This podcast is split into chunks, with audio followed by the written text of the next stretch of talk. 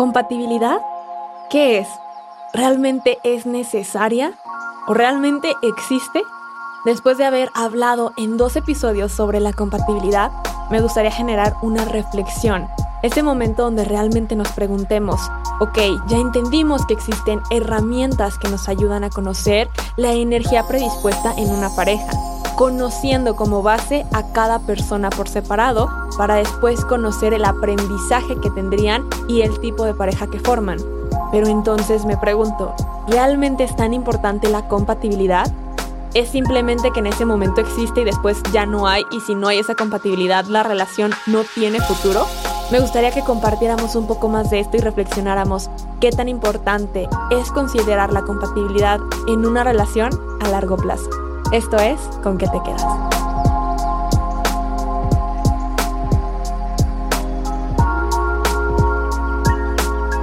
Hay quienes creen que los opuestos se atraen. Otros dicen que eso no es cierto, ya que realmente son iguales, solo que unos lo tienen en su luz y otros lo tienen en la sombra. Quiere decir que algunos lo demuestran y otros ni siquiera saben que lo son o lo tienen. Otros piensan que ser compatibles es la base de una duradera y satisfactoria relación. Creo que después de entender más el tema, les puedo decir que la compatibilidad es mucho más que solo llevarse bien. No es algo que se descubre antes, sino que descubres con el paso del tiempo y que además también se construye. Ser compatibles es desarrollar la habilidad de conocerse, respetarse, comprenderse y aprender a vivir sin querer cambiar al otro, aprendiendo y reconociendo el maestro que tienes frente a ti. Recuerda que es muy importante que la persona que forma una pareja contigo o que simplemente está en tu vida de cualquier forma y en cualquier ámbito, te está enseñando algo. Por algo fue llamado para que tú y ambos puedan generar un aprendizaje. Entonces, si comienzas a trabajar desde la gratitud y el reconocer qué es lo que se está aprendiendo en la relación, es mucho más fácil poder tener una base sólida y saludable. Entonces, ¿cómo saber si somos compatibles?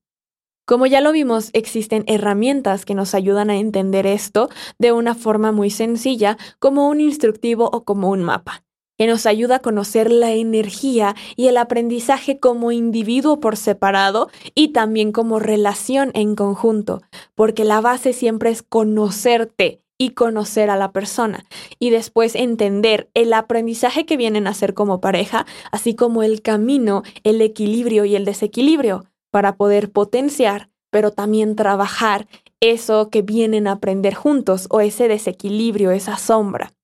Además de eso, esto nos ayuda porque es como si te dieran un mapa, te dan información y diversas rutas, pero ya depende de ti saber qué hacer con esa información, cómo tomarlo. Entonces la base es conocerte, pero también conocer la relación. Y en eso nos vamos a enfocar un poco en la parte del aprendizaje.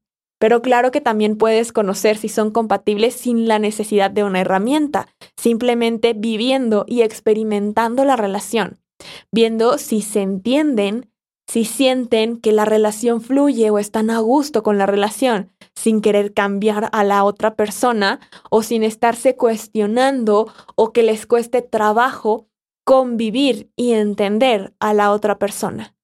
Entonces, contestando a la primera pregunta, ¿realmente existe la compatibilidad? Claro que sí existe tanto en energía como en etapa, como en valores, en ideas, porque imagínate, pueden ser personas muy compatibles, pero si están en etapas muy diferentes, donde una persona ya está pensando en familia y casarse y la otra persona en trabajo y crecimiento personal, cada quien está buscando otra cosa y no quiere decir que no sean compatibles entre sí. Lo que en este momento no es la etapa. Por lo tanto, quizá no es que no es la persona correcta, es que es la persona correcta en el tiempo incorrecto.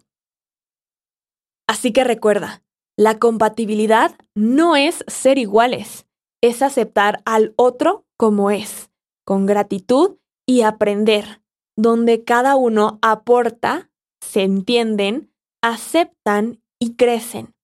y puedes optar por conocer más del potencial que tienen con estas herramientas que te menciono, numerología, astrología y claro que hay muchas más, aprovechando y entendiendo la relación teniendo una guía para saber cómo llevarla, qué es a lo que más trabajo le tienen que poner, en qué etapa se encuentra cada uno para darle su espacio, para entenderlo, para potenciar esto.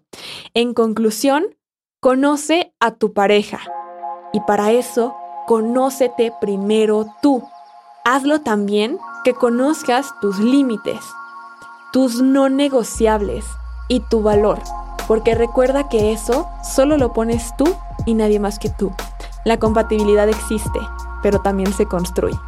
Y espero que en este momento puedas aprender que hay herramientas que te ayudan a potenciar esto y que también hay formas de simplemente vivir y experimentar la relación, conociendo los aprendizajes.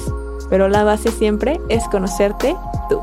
Y esto ha sido todo por esta breve reflexión en este episodio corto, donde realmente lo que busco es que puedas reflexionar después de estos primeros dos episodios qué puedes obtener, con qué te quedas.